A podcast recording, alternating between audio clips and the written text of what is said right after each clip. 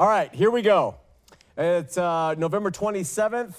Uh, we just had Thanksgiving to put us in the place. It's uh, uh, meat. This is the afternoon meet. We're in Revelation, and we're going to cover primarily verse 18. And uh, so we're going to do communion at the end uh, when the Wangs guards get here. And let's just pray to start off. We won't do any music today. We're going to go right into Revelation. Lord, we pause and thank you for life, all you give us, for breath, for uh, a Savior. We thank you for the Spirit that guides us. We pray your Spirit will be with us in abundance as we continue to study Revelation and uh, to understand what it has to say in context of the rest of the Bible and with the times and seasons that it describes. We love you, Lord, and we pray for this in Jesus' name. Amen. All right, we left off at verse 17 last week, and this is what we read. John wrote, And when I saw him, I fell at his feet as dead. And he laid his right hand upon me, that right hand's important, and said unto me, Fear not, I am the first and the last. Okay? So we talked about many biblical characters who, having had interaction with God, falling to the ground as dead. We mentioned uh, uh, that upon John the Beloved doing this, he says, I fell as dead, and he laid his right hand upon me and said, Fear not, I am the first and the last. Concepts that we discussed last week. But Jesus continues and he says, I am he that liveth and was dead. And behold, I am alive forevermore. Adds amen there. And then he says, and have the keys of hell and death. Okay? So that's our text for today and perhaps next week too. Can't help it. It's good stuff. Today we have kind of a chunk of information and just try to stay and let you know let the spirit guide and let the information come in and we'll see if we can get through this. So again Jesus says to John, I am he that liveth and was dead. And behold, I am alive forevermore. Amen. And I have the keys of hell and death. Okay, so this passage is um, pregnant with meaning and therefore there are a number of various implications to it, some of which will rock the status quo of orthodoxy. So we need to be sure that we don't allow its contents, its contents to push us off the edge of orthodoxy. We don't want to be out there, but we want to make sure that we understand the implications of what Jesus says there. I have the keys to Hades and death. What's he talking about? Okay? So, first, let's admit who is speaking here? All right? And what he says, it is Jesus speaking, Jesus of Nazareth speaking uh, of himself at this point. Jesus of Nazareth speak, speaking of himself, a man born of a woman. Okay? Now, how can I say this? He just described himself in glorious terms as being uh, the eternal God that is used in the Old Testament. But I say it because he says, I am he who liveth and was dead. Okay? So God does not die. We don't kill God. Okay? You can't, can't kill God, especially with the sword. So he neither did the fullness of God die within Christ. It didn't die when he physically died. And so he walked the earth. When he walked the earth, uh, he was in flesh, and that flesh was going to die. It's not possible to slay God. And so I'm, I'm pointing this out so we can really, really divide when Jesus is talking about his deity and when he's talking about his humanity. And it does appear that Jesus, however, did die spiritually. So he experienced all forms of death. He experienced physical death and he experienced spiritual death. Jesus, the man born in Nazareth. How do we know he experienced spiritual death? Well, we've talked about it. When he was on the cross, he was saying, uh, Father, forgive them. They don't know what they do. Father, this, Father, that. Direct communication to his Father. And then it says, clouds came, darkness fell, and he said, My God. He started, stopped referring to the Father as my Father, and he said, My God, my God, why have you forsaken me? And I believe that when that darkness fell, Jesus died spiritually. Like we are all born into this world spiritually dead, he died spiritually on that cross for our sin. Then, when the light returns while he's on the cross, he then, the light returns and he returns to saying, Father. He starts calling him Father again. So I believe that Jesus experienced physical, spiritual death there for us. And remember that, if, if you believe that, I believe it's right there for us. But remember that because we're talking about the man Jesus of Nazareth, died as a man. And he says here, I am he who liveth and was dead. Okay? So that helps us underst- understand who he was and who's speaking here. Um, humans die. And so we know that here Jesus is clearly identifying himself as the human man who now liveth, he says, and was dead. He says, But now I live forevermore. This is radical. So the Lord and Savior will never die again, ever. There's no dying of the Lord and Savior. He now, it seems to me, like the Father, is eternal. He, unlike the Father, when walking in his flesh, was not eternal. He was not. He was going to die. And, uh, and because he died. Uh, but now he's saying, I live forever. So we see a transition between the man born uh, of a woman under the law in, Nazar- uh, in Nazareth and that he died, but now he says, I live forever. Uh, before his passion, he, Jesus of Nazareth, was not going to live forever. He told his apostles, I'm going to die. They never really understood what he meant. I'm going to die. They thought he was the Messiah who was going to reign forever and his kingdom was going to reign forever materially on the earth. And he kept saying, I'm going to go. They're going to take me. And, and Peter even said, Not so, Lord. And, and, and Jesus' response was, Get behind me, Satan. You know, and took the sword out and chopped off Malchus's ear. And Jesus heals the ear and he says, Don't you want this to occur? Don't you want what's supposed to happen to happen? Meaning my death, spiritual and physical death, so that the world could live. So, but here, Jesus of Nazareth now says, I'll never die again. Okay? Jesus of Nazareth is eternal, and through faith in him, through faith in him, our mediator to the Father, we human beings, born of women too, every one of us born of a woman, are also eternal. By our faith in him, we too inherit eternal life. We too could say, I, we will never die again once we have experienced that material death. This is key. So, again, through faith in him, we mortals uh, will never die. We mortals will never die by and through our faith in him. Now, stay with me. Try to stay. Here we go.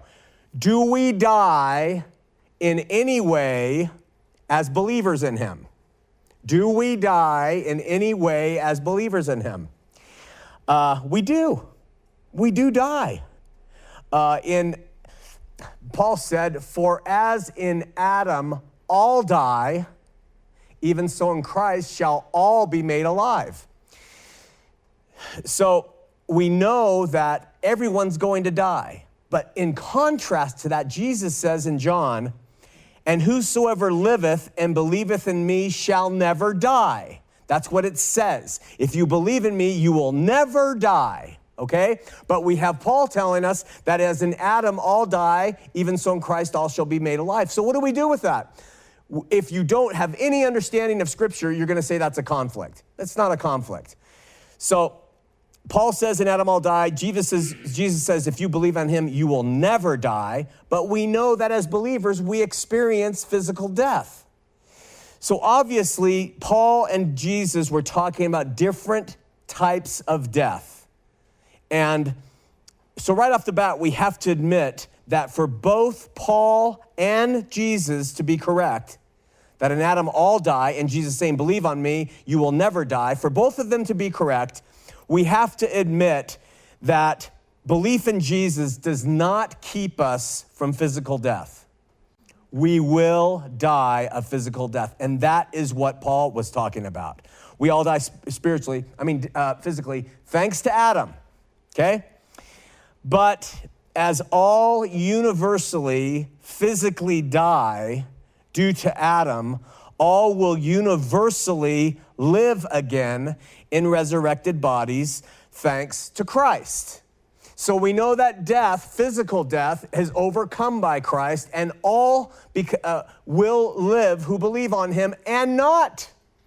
Physical death uh, is overcome by Christ, and everybody experiences a resurrection, some to uh, eternal life and some to damnation, but all are resurrected.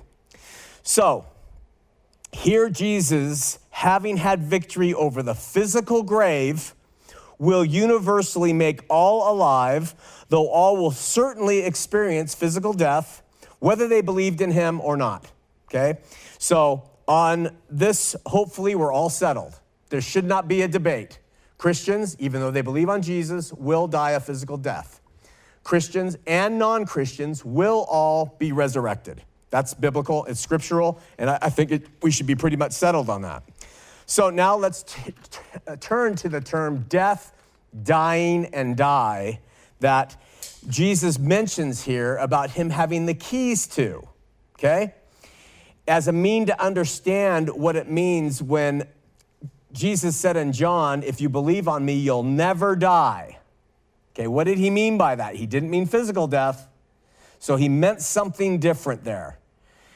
And also in conjunction with verse 18, where Jesus says, I am he that liveth and was dead, and behold, I am alive forevermore. Amen. And I have the keys to hell and death.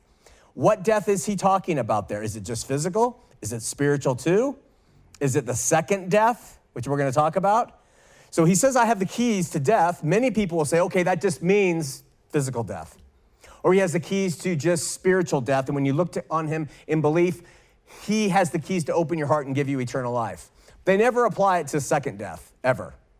They only apply it to Jesus having the keys to physical death and spiritual death that we experience when we're born into this world.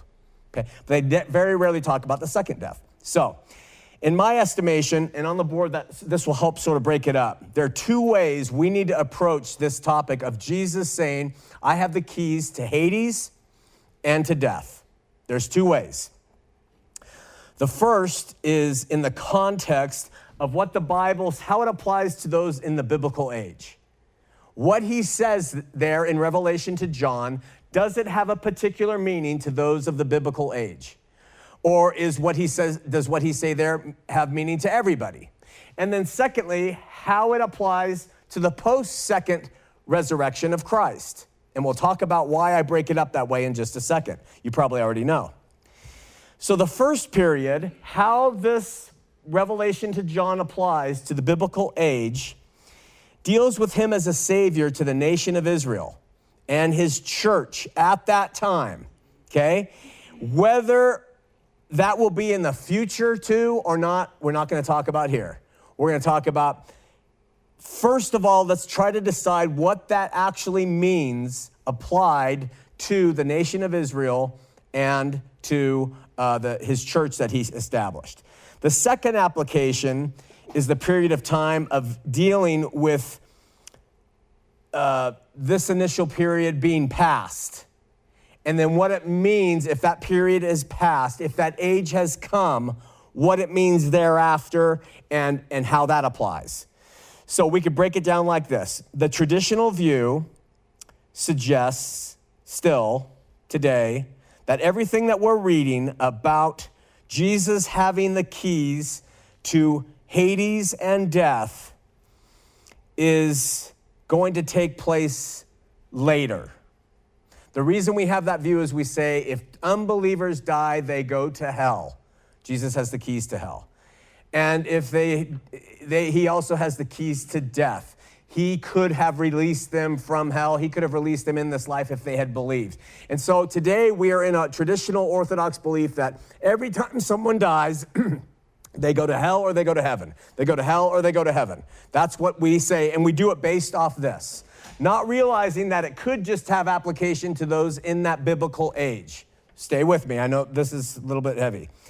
if the preterist, the full preterist view is correct, we need to see how things played out prior and up to his coming in the clouds, and then how they have played out ever since, which removes us from the orthodox stance and places us in understanding this in a completely different way.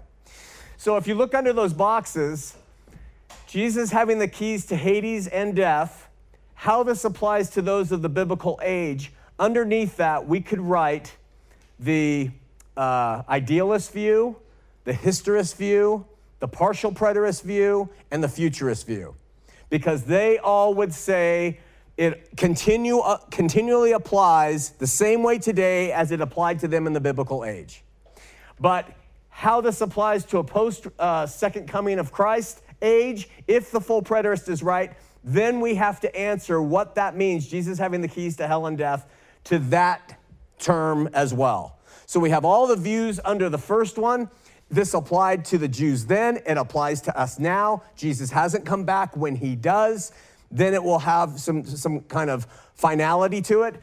But for uh, the, the full preterists, they say, listen, he came to them as promised quickly. And so the application of him having the keys to Hades and death means something entirely different. And it's going to be up to you to decide what way you're going to lean. You may already have your view established, and as we read Revelation, you're going to say, "This doesn't. This none of this is fulfilled. It has a uh, application in the future." And then, if you're a full preterist, you're going to read that Jesus says, "I have the keys to Hades and death," and you're going to see this as having application to the biblical people then and having a completely different application to people today. And that's what we're going to talk about and work through. So that's what I'm going to try to describe here. How, how, here, how to take the contents of the last line of chapter 1, verse 18, and explain them relative first to Jesus' work with the children of Israel and the church. And then next week, we'll talk about how they could apply if you are of the full preterist position.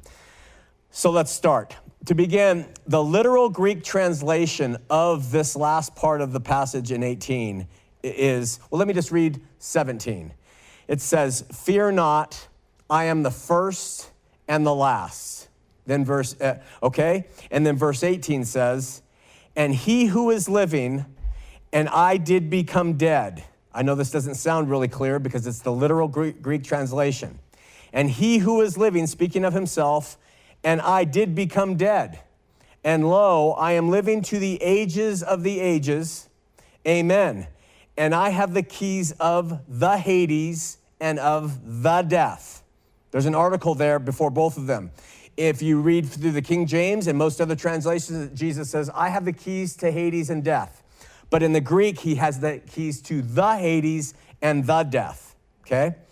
So he says, I was indeed dead Kai and gentleman necros, and I became dead, is what he says. And then he says in the aorist middle participle, excuse me, participle of genomai, which is a definite reference to the cross. When he says, and I became dead, it's a reference to the cross. If you, if you kind of cross reference that statement with all of Scripture. And then he says, and lo, I am living to the ages. This is zon eimi, which is a periphrastic present active indicative that's saying, I am alive. Okay? For how long is this I am alive indicated? He says, unto the ages of the ages. Okay? Now, in the Greek, there is no better way to say, I'm never going away than to say, I live from one age to the next age, to the ages, to the ages of the ages. It's better than any other way, okay? If, if just to the ages means one thing, but this is an emphatic, strong expression that I'm never dying again. so, also, we can't help but note the use of eimi, which is translated here to I am. Used twice, eimi is used twice. Three times it says I am here, but only twice it means eimi, which is the Greek way of saying I am, but three times it's used here. In verse, uh, he says, I am the first and the last. He says in verse 17, that's Amy, that's my name, which means I'm the self existent one and I will be who I will be from the first to the last. And then in verse 18, he says, And he who is living, and I did become dead, and lo, a me, I am living to the ages of the ages. So we have some real strong association there. When Jesus walked the earth, uh, he unapologetically said to the Pharisees, Before Abraham was, I am. That was a claim then of the man born in Nazareth walking about who would die, saying that he was I am. And of course, they picked up stones to kill him. Now we have him saying it again, I believe, in two places, and it's the proof. It's he is. This is it. So I, I, I, just really, I like that. I'm reading into it, but I think it says something. And then after saying this, he says, Amen. And that means this assuredly is. This is what I have said it to be. Okay? I was alive. I, I was, I died. I lo, I became dead. And now I am living from age to age. Okay. All good, I think. And then he adds this intriguing point. And, there's an and, I have, so you, you understand my description of myself. Now he's saying I possess something the keys of the Hades and of the death. I have the keys of the Hades and of the death. Of course, the King James puts it this way if you're reading the King James, and or also, I have the keys of hell and of death. Okay? But the Greek says he has the keys of the Hades. So again, we want to know what this means relative to them, applying to those of the biblical age, and then next week, how it applies to the post uh, second coming, if he did come quickly, as he says he would. So let's talk through about the, him having the keys, and let's just talk about the keys first um, of the Hades and the death. Keys are, you know this, emblematic of having control of something, complete power and control of something. And uh, over a people or a place or a, a period of time or whatever it is. So people can either enter, they can't enter, or they can't exit without these keys in their possession or without the person who holds the keys opening that door and letting them in and or opening that door and letting them out. So he says, I have the keys to Hades and death the Hades and the death. I've got the keys. Okay, so this man, born of a woman under the law, full of God, the fullness of the, uh, God had dwelling in him bodily, walked about. He said, I am the I am. They wanted to kill him. He dies. We have all this paradoxical nature of Christ. You know, even the apostles were uh, done for when he died. They thought it's over. He rises from the dead. He's reigning now. And here in John, in, in Revelation, he's saying, Man, I've got it all now. And we know that the Father gave everything to him. So he has it all now because he's our human mediator between God and man. That's what we have. And so he possesses the ability to let in and to let out. In chapter 3 of Revelation, Jesus will have the following written to the angel at the church of Philadelphia. Revelation 3 7 says, These things saith he that is holy, he that is true, meaning Jesus, who says, hath the key of David. Okay, now this is in Revelation. It's saying that Jesus has the key of David. Okay? Meaning that he openeth and no man shutteth, and shutteth and no man openeth. No man's gonna open or shut. He will do the opening and shutting. It's up to him. That's in Revelation chapter 3, which we'll get to. So here he's, Jesus is described as having a key, and this is called here the key of David. Now, this is an introduction of Jesus into the church of Philadelphia, there in chapter 3. In order to better understand keys to Hades and hell, let's understand what it means for him to have the keys of David. And then we'll move forward. Going back to Isaiah 22, we read about Isaiah telling a man named Shebna, I think his name is Shebna, that another man, uh, Eliakim, is going to take over. Shebnam, you're not going to be the ruler here anymore. Eliakim is going to be the ruler, all right? And this is what we read in Isaiah 22 22. And the key of the house of David I will lay upon his shoulder, Eliakim, Shebna. So he shall open, and none shall shut, and he shall shut, and none shall open. So, here in Revelation chapter 3, jumping ahead a little bit, this passage is again fulfilled in Christ. And again, the key to the house of David is emblematically described as being laid on the shoulder of Eliakim, meaning that he, it's all in his control here. He walks, it goes with him, it's wherever he turns, it's on him. Eliakim before Jesus, and then Jesus here would have total control, the key of uh, David, the kingdom of David. What was that key to? Everything that David was about. So David's the one who established Jerusalem, so it was going to include Jerusalem. It was going to include all the nation of Israel. He was the king. It was going to include the 12 tribes.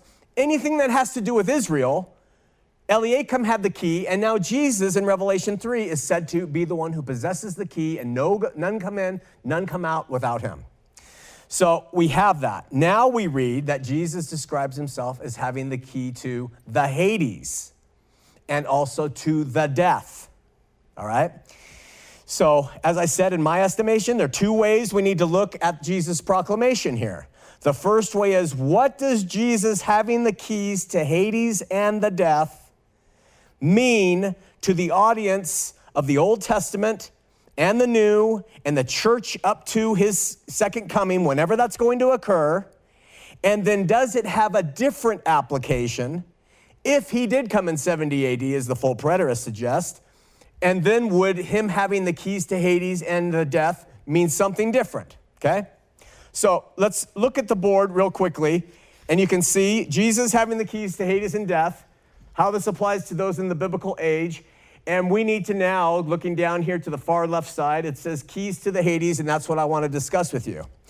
In order to get our minds around this, we have to understand what the Hades is and then what the death is. Those two things are important for us to understand what it means Jesus possessing the keys to them for those of the biblical age. That's what we're talking about now. Forget about the full preterist view. It's not a difficult concept, but like all good things, it takes some work to get through. So it's really not that complex, but we know that the King James translates the Greek Hades into hell. This was one of the first big no nos, in my opinion.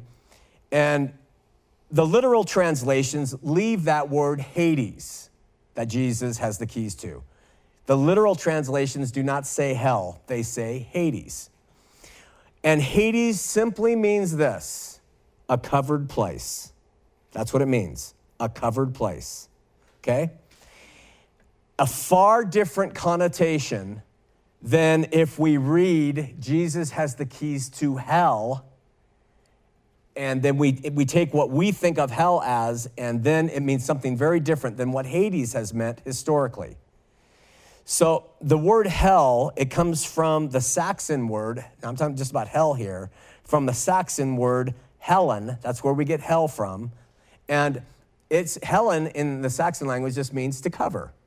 So it's the, the, uh, the appropriate word to cover, but to us today, hell means something very different than what Hades meant completely in the Old Testament. Okay, so right off the bat, there shouldn't be, in our opinion, an automatic unpleasantness. There is an unpleasantness to it but an automatic badness associated with the term Hades and or when it's translated to hell in scripture. It's not automatically terrible, horrible, terrible. Okay? If you get that in your head, you're going to understand this better. And when we read about it in the Old Testament sense, because it's just, what is it? It's a covering place. That's all it was. Okay, covering from what? Covering from God. So it was bad, it wasn't great. But it wasn't the hell that we say it is every time you read it. So while not perfect, because it is separated from God, it was a place all people from Adam, Eve, Abraham, Isaac, Jacob, Noah, all the way up to John the Baptist, they went to Hades.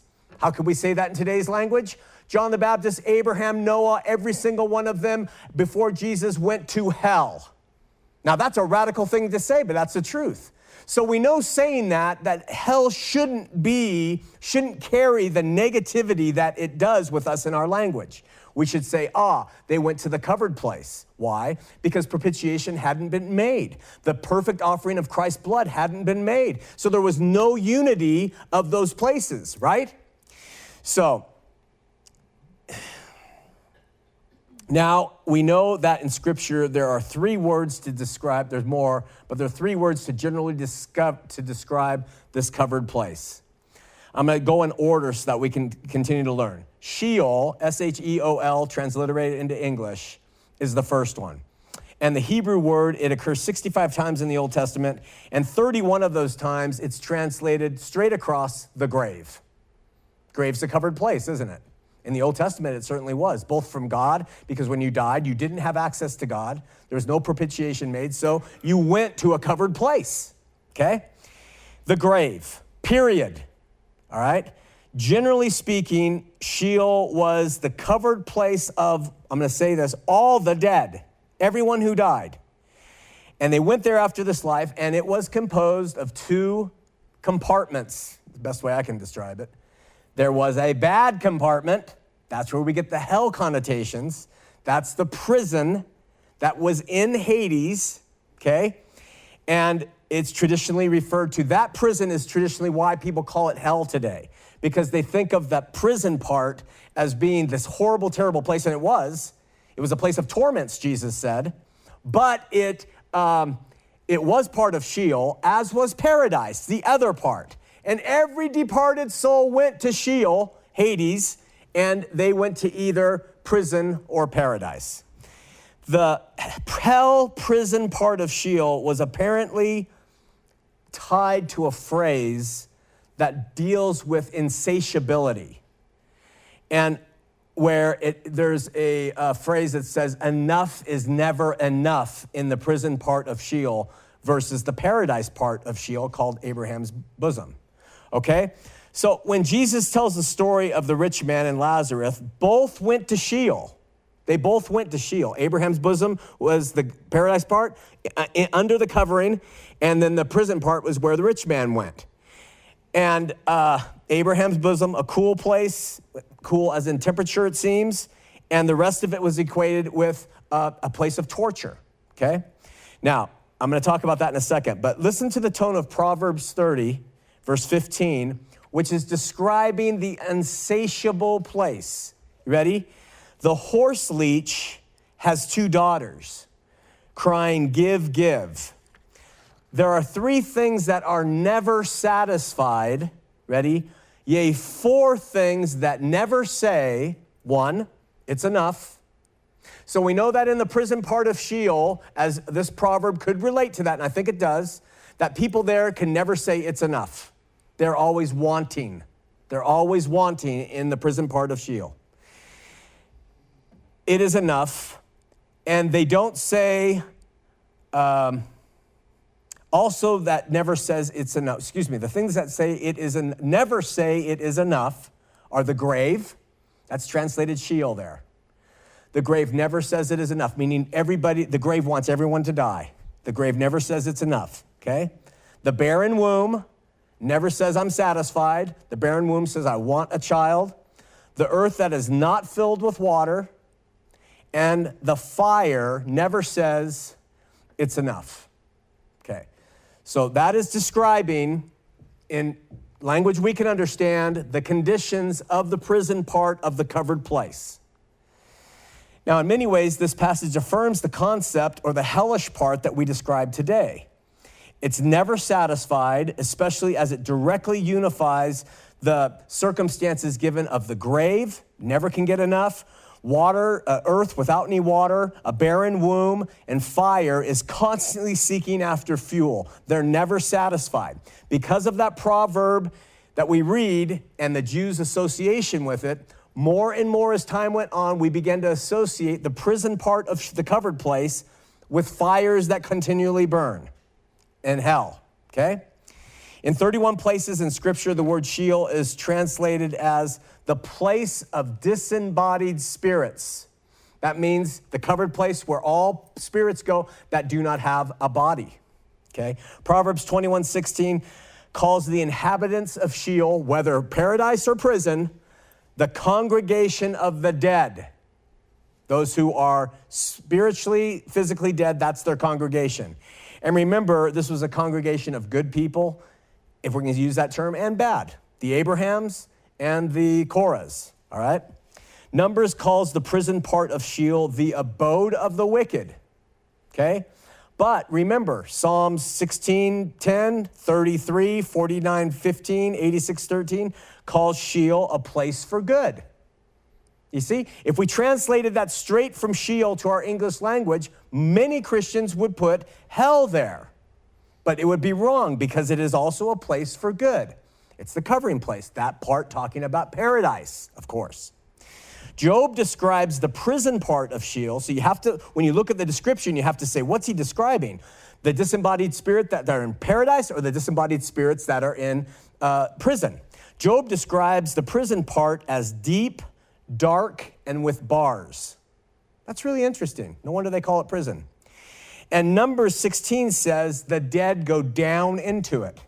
Hence, we have the belief, fairly universal belief, that hell is below us. It's, some say it's in the center of the earth. So, from all this, we can say from the Old Testament sense that Sheol was a place that all dead go to, and that it held both the wicked and the good, that it was down, okay? And that it contained a restful place, a good place, according to the scriptures I gave you, and a place for the wicked. And if it's a place for the wicked, there are bars, it's dark, it's, and there is nothing is ever satisfied in that place, okay? So there's the Old Testament explanation of Sheol as translated hell by some translators. Okay, here we go. Now we're into the New Testament. The Greek word for Sheol is Hades. Every time you read Hades, that would be translated by the Hebrews as Sheol. And every time you read Sheol, it would be translated into the Septuagint, the Greek translation of the Old Testament, as Hades. Hades and Sheol, unite, unite. They mean the same thing. Okay, there's a shorter way to say that, but I can't remember it. Sheol is Hades, Hades is Sheol. Automatically, we can see that the, there's a direct application to the children of Israel. Because prior to Christ, who they were promised, they were all going into that place. They're going into the covered place. David said, I know you're not going to leave my uh, soul in hell, is how it translates in the King James, but really, I know you're not going to leave my soul in Sheol. And so we translate automatically Hades uh, in the King James, unfortunately, to hell. And that starts to that starts to blur the lines of what we're talking about. And so what people have done is when they read the word hell, if it says Hades, they automatically assign what they believe hell is supposed to be. It is a prison. 1 Peter 3:19. It's a prison. The, the, the, the, hell, the prison part of Sheol is a prison prior to Christ with gates and bars and locks okay? That's uh, uh, matthew 16 18 and revelation 1 18 jesus has the keys so we believe it's a key that might be symbolic of course to something that locks and is unlocked. And it's located downward according to matthew 11 23 and luke 10 15 it's down below down downward. So the same signification as the old testament okay and prior to the death and resurrection of Jesus, the righteous and the wicked continued to be separated in the Hades, the, the Sheol. Some to prison, some to paradise, all Hades. Jesus himself, as I said, called the prison part a place of torments. But this being said, and this clarification you're going to have to study out yourself, but I've studied it, at least from my opinion, which is limited. I have a really hard time believing that when people insist on calling Hades, I have a hard time believing when they call Hades the burning place, the burning place, uh, and the fiery place, okay? Even though we almost always associate Hades with burning and fire. It's hot as Hades. Have you ever heard your grandma say that?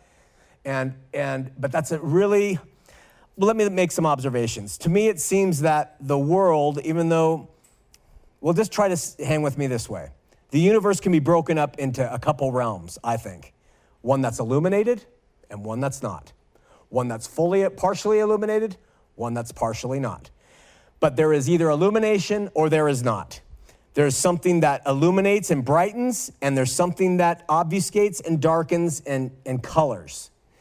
It has long been admitted that darkness, and I don't know if we've talked about that here or not, really has nothing of itself. There is no such thing, tangible thing, as darkness. Okay? It's merely the absence of light. That's how it's measured. So there's no such thing as dark. None. Doesn't exist. The thing is, is the absence of light, which allows the dark to exist. Light, however, actually exists and can be measured and studied. Light can be refracted. They can do all sorts of things with light. And so it's, the, it's said that to make matters clear, to brighten paths, to lessen the danger of things, to kill disease, we bring light in. That's, that's what we're doing. Where light is, the absence of light, darkness, is not. Okay? But in the absence of light, there is confusion and death and corruption and despair and depression and all those things, at least in the human world, and perhaps as part of that prison part of Hades. In the first epistle of John, we read, This then is the message which we have heard of him and declared unto you that God is light and in him is no darkness at all. He's all reality, he is all an actual thing. That can be measured and quantified and, and whatever, if you want to put it in scientific terms. I don't know if that's possible. But so God is light. Fully God is going to be fully light. There's no darkness in him at all, right? And then move down here. I'm putting down because that's what scripture says where Sheol, Hades is lesser God, pulling away from him, lesser light. Then down below the covered place, no light, no God, complete darkness. All right? And it's a point of shadow and obscurity and darkness and blackness, uh, but not of its own accord. That's not a darkness that has its own accord. It's because of the absence of God. And so it's kind of like the same thing as cold. There's no such thing as cold uh, all there is is the absence of heat, you see? So we can't have cold, it's this cold and hold it in our hands. What we're really measuring is this is the absence of being close to heat. So God so loved the world that he gave or sent his only begotten Son, who describes himself as a light that has come into the world. He illuminates, he shows, he brings clarity. And this illumination invites all by the Spirit to come to him. So earlier in the same gospel, John the Beloved writes of Jesus and says, In him was life, and the light was the light of men. And the light shined in the darkness, but the darkness comprehended it not. Talking about that nation of Israel and those who refuse to believe on him. So, while there's no thing in darkness, there is a power to darkness. Uh, in Colossians 1:13, God says, that he has delivered us from the power of darkness and has translated us into the kingdom of his dear son, which is in the light. Okay? Translated us there. In other words, its power comes by way of emptiness in the void of light. So it is said to be life draining. Now, as I just mentioned, cold does not exist. Things that are cold are cold because they lack warmth and heat. Heat can be measured and studied, and cold is merely the absence of heat. And so, what we measure is how much heat is missing. And again, similarly, and if you want to extrapolate this out, and it's really going to bother some people, but there's no such thing as depression, and there's no such thing as misery, and there's no such thing as woe, and there's no such thing as trials and difficulty. There isn't. What there is is the absence of God. The full presence of God in us, which we don't have here, but the full presence of Him would take all of those things and would remove them from our existence completely. We would not have woe or misery. And that's why we talk about heaven being a place of, of complete joy, because all the joy and, and, and all the misery and woe and disease and everything else is going to be gone in the presence of pure light. But in the absence of Him, in part or in full, there is all of those things that we give names to and we try to quantify them, but they don't exist. They just, what they do is they just really are the absence of Him. But He hasn't made Himself fully present because of our bodies, I'm guessing. Uh, I'm getting a little deep here, but Anyway, there's simply the absence of his perfect joy and hope and love in the perfect after this world sense. So, those, it is said, Jesus says, they love the darkness more than the light. That's how Jesus describes those who go to the prison part. They lo- that on this life they love the darkness more than the light. And so they go to a place that is consummately dark. There's no it's a it's a covering. Again, dark and darkness, no essence. The absence of light or God is there. Remove God from any area or person, and the result is death, hollow, empty, cold, void. And on earth, of course, that void, we fill it if we're not spiritually regenerated. And even if we are, with substitutes and idols and false gods to give us a false light, which Jesus warns against. Beware of the light that's in you, that it be darkness. He said, Whoa, be careful. All of this is to say that in the end, I don't believe we can assume that Hades is a burning place. All of that was just to tell you, I don't believe that. I think that's a misappropriation of some little hints that we've got from the description of Hades, and we amalgamate it into a thing called hell, and we preach about it. That's where people go, is to hell, and they're burning. You're gonna burn forever in hell. That is a complete misnomer when it comes to Scripture. Because God is absent from there. So it's cold. There's nothing there. It's hollow. Torments are there. You might say, well, why did the rich man beg for water? Well, maybe it's the absence of everything. But because he begged for water doesn't mean he, he was in torments, but that does not mean it was a literal flame consuming his flesh. It means he was lacking something that he'll never be filled. It's never filled in that place. Now, stay with me. The lake of fire, which we will read about in a moment, is in the presence of Jesus. That's what Revelation 10 says, 14 or 14:10. That's in the presence of Jesus and his angels, it says. And so, remembering that God is a consuming fire, an all consuming fire, this is the fiery place. And fire is light, and the source of that light is God. And the burning that results from it is in the presence of God, and the burning is caused by the presence of God. That's the fiery place the lake of fire.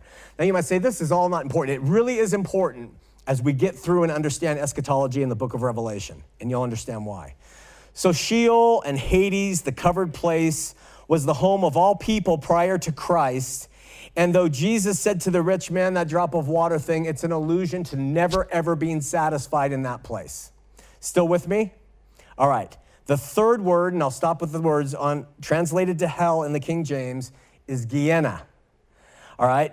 And Gehenna is a Greek word that is the Greek's way of saying the Hebrew word Hinnom. The Hebrews had a valley called Hinnom. And that valley, translated into Greek, is called Gehenna. And it was always used in the time of Christ as a way to describe a place of future punishment. Okay, Gehenna. Jesus said to the Pharisees in Matthew 23, how will you escape the fires of Gehenna? Okay, and so when he said that, the fires of Gehenna, and the King James translates Gehenna to hell, we now have more fuel, no pun intended, to suggest that Hades, hell, is hell, and that's where the fires are. But that's because there was a mixing up of terms. I'm going to explain Gehenna to you, or the Valley of Hinnom. It got its name from a place, and you probably most of you know this, mentioned in Joshua 18. And this valley, this valley of Hinnom, which is loaded, loaded, which is located in uh, Jerusalem, a valley right there, is a narrow ravine and it separates Mount Zion from a place called the Hill of Evil Counsel. And there, during Joshua's time and thereafter, idolatrous Jews would take their living children and they would sacrifice them to the god Molech. Moloch was made of brass, and he had brass arms, and he was hollow, and they filled Moloch with wood and lit him on fire till his arms and his body turned into glowing brass. It's, a, it's figure for judgment, and they would lay their babies on Moloch's arms there in the valley of Hinnom. And so uh, and this place was also known synonymously as Tophet, which means stovetop fire. When the Jews returned from exile, they were put in exile because they had abandoned God and turned to idolatry. They were so abhorred by what their people did in the valley of Hinnom, called Gehenna, on the arms of Molech, the stovetop, that they made that place an actual location where dead bodies of criminals were tossed, human waste was thrown, trash and everything evil, animals, was thrown down over the city walls and into the valley of Hinnom. And it burned there constantly. And because it supposedly constantly burned, it was known as a place that was forever consuming on the rubbish that was thrown down into it, but the fires never went out. So, in most of its occurrences in the Greek New Testament, Gehenna describes a place of the lost. It's a place of the lost, all right? A, fu- a, a future fearful destination that if any Jew heard, How are you going to escape going to Gehenna? They would say, I have a future that is a horrible, wicked, filthy, destructive location. All right, we got all that? Because of this, Gehenna became the symbol that was used to illustrate the fate of those who rejected him as Messiah, of all those Jews who were living at that time in the biblical age. All right. 11 times Jesus used the word Gehenna in his discourses to describe a future place of judgment for the day and age of the people who did not receive him. And this was prophetically appropriate, okay? Because tens of thousands and perhaps hundreds of thousands of bodies of the Jews were thrown into the valley of Hinnom, were thrown into Gehenna, and burned at the destruction of Jerusalem in 70 AD. So when Jesus said to the Pharisees in Matthew 23, How will you escape the torments of Gehenna?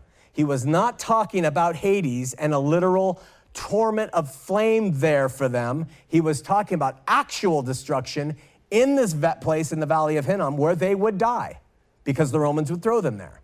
So there we have the context.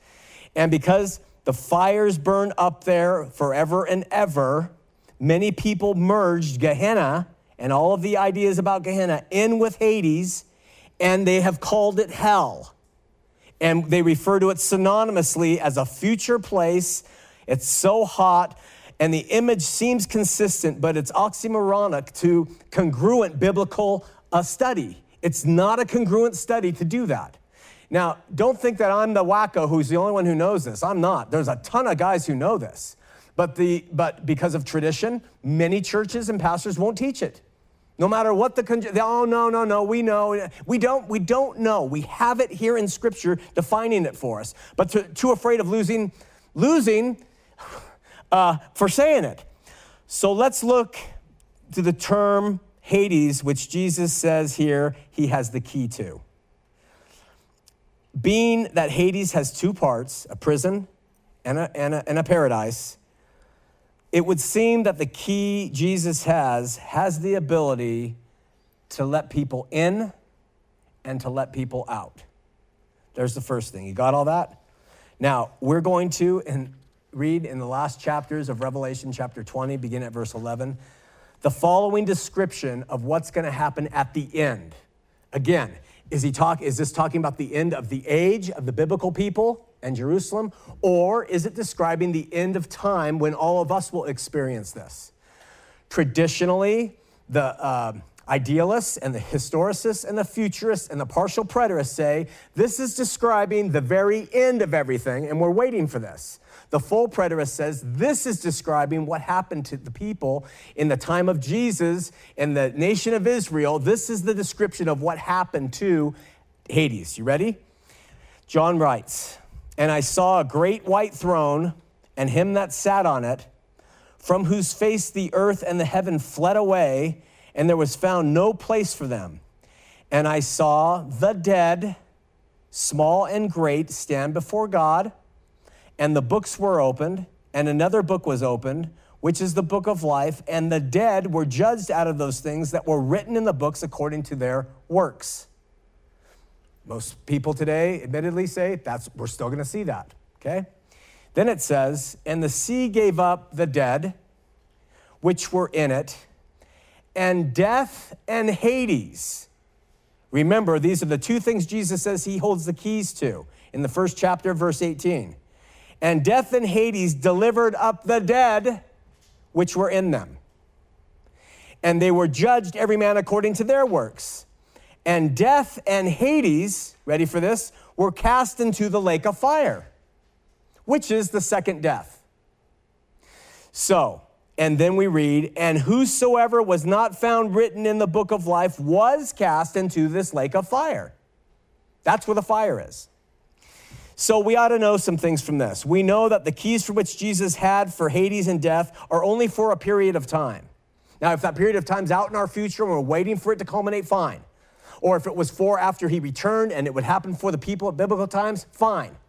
But we know that they are only for a period of time. Why do we know that? Because death and Hades will be cast into the lake of fire. And there's no need for the key anymore.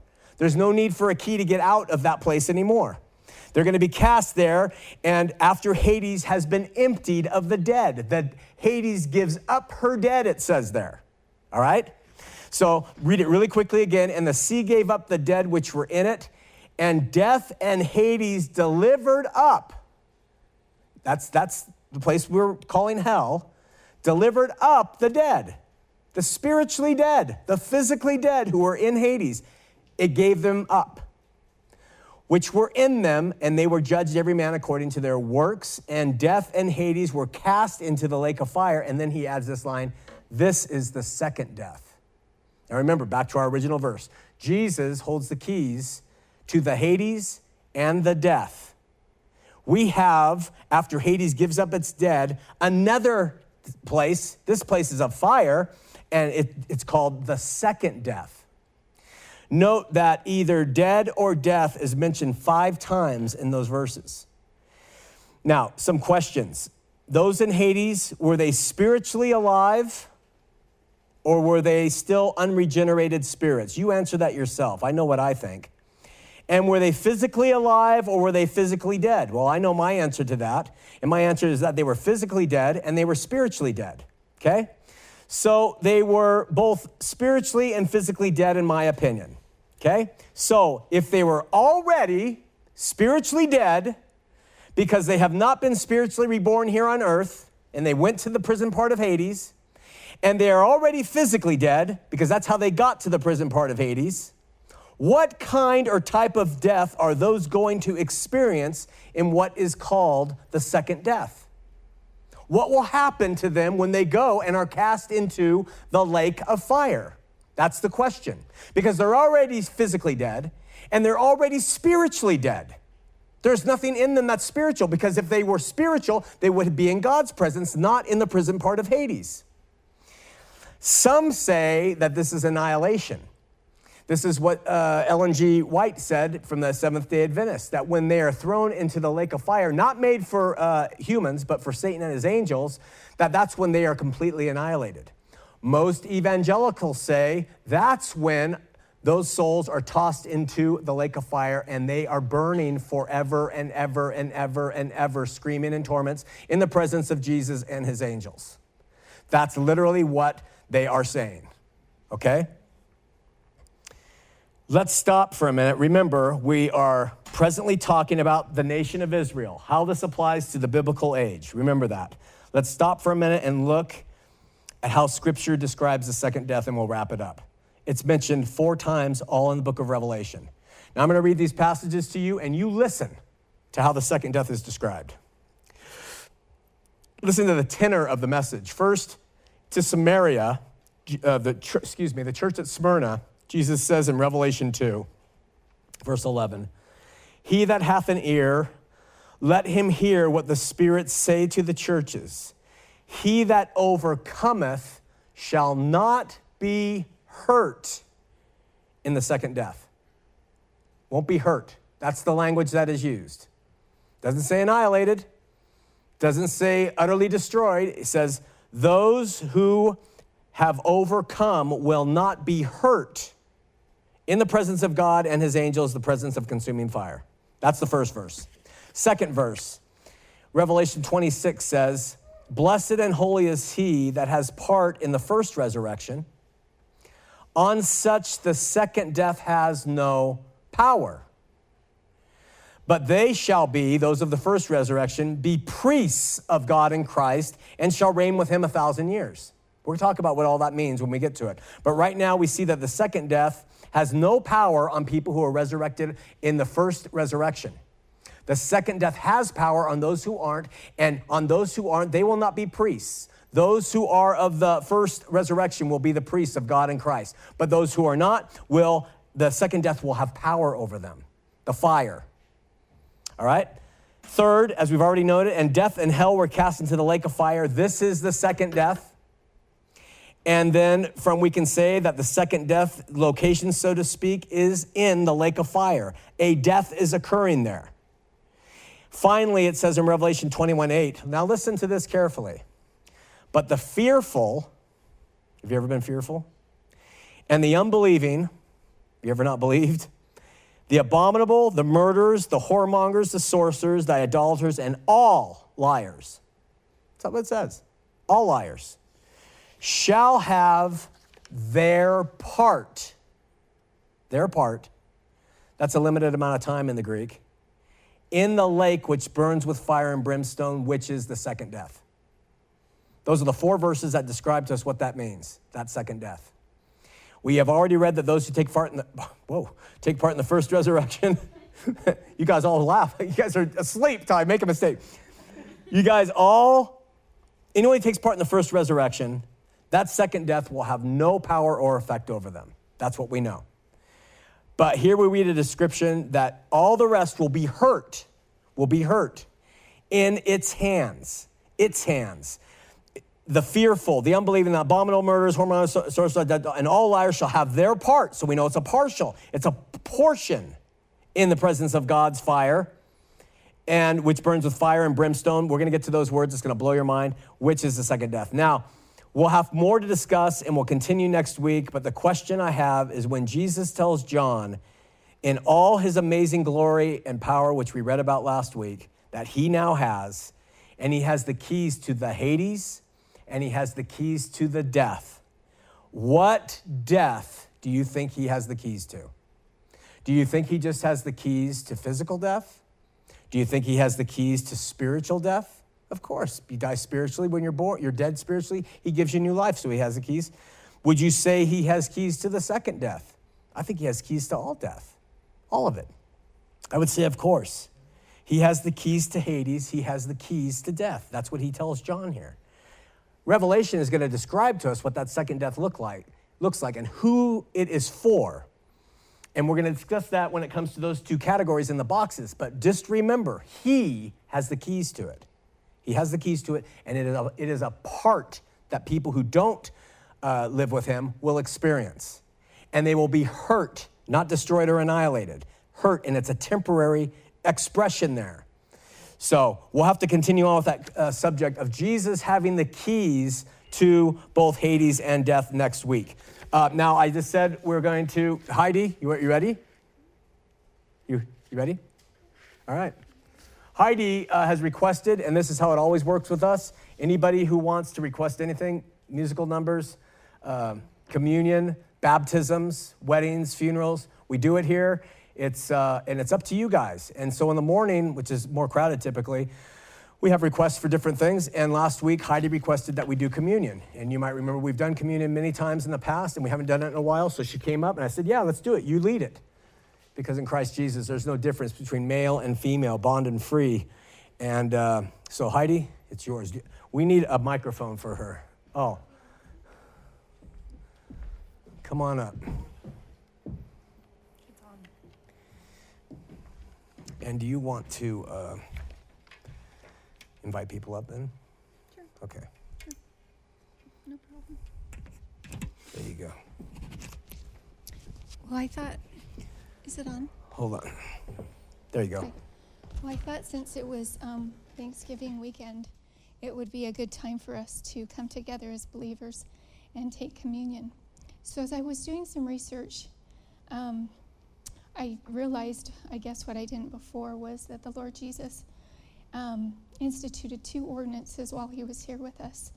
Um, the first one was baptism to be observed by the believer when they first come to um, begin their life in Christ.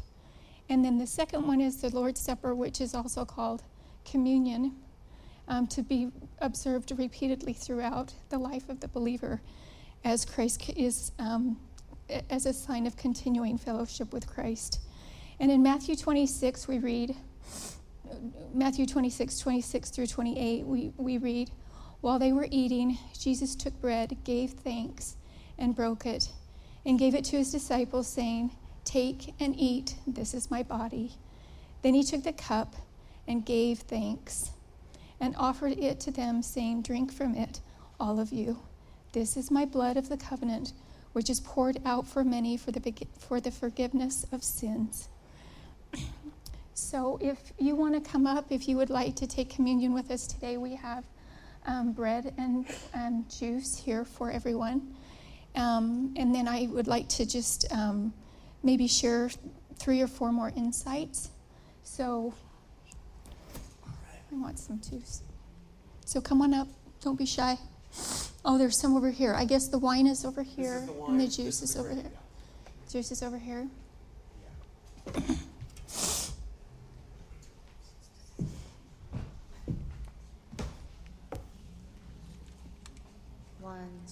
two, three. One, two, three. Take, ye, this is my body which is broken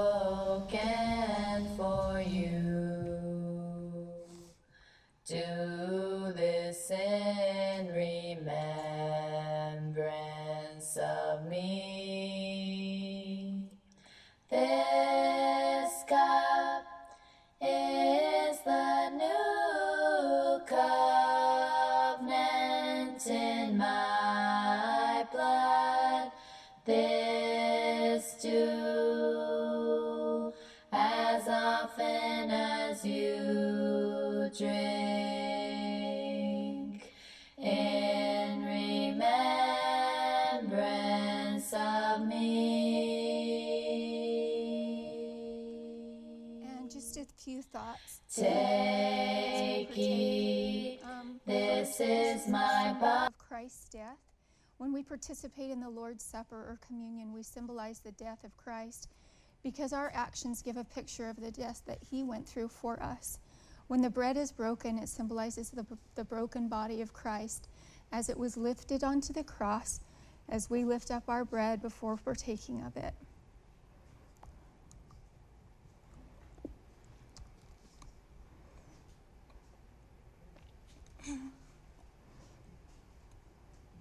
This is the participation in communion is also a symbol of our benefits of Christ's death.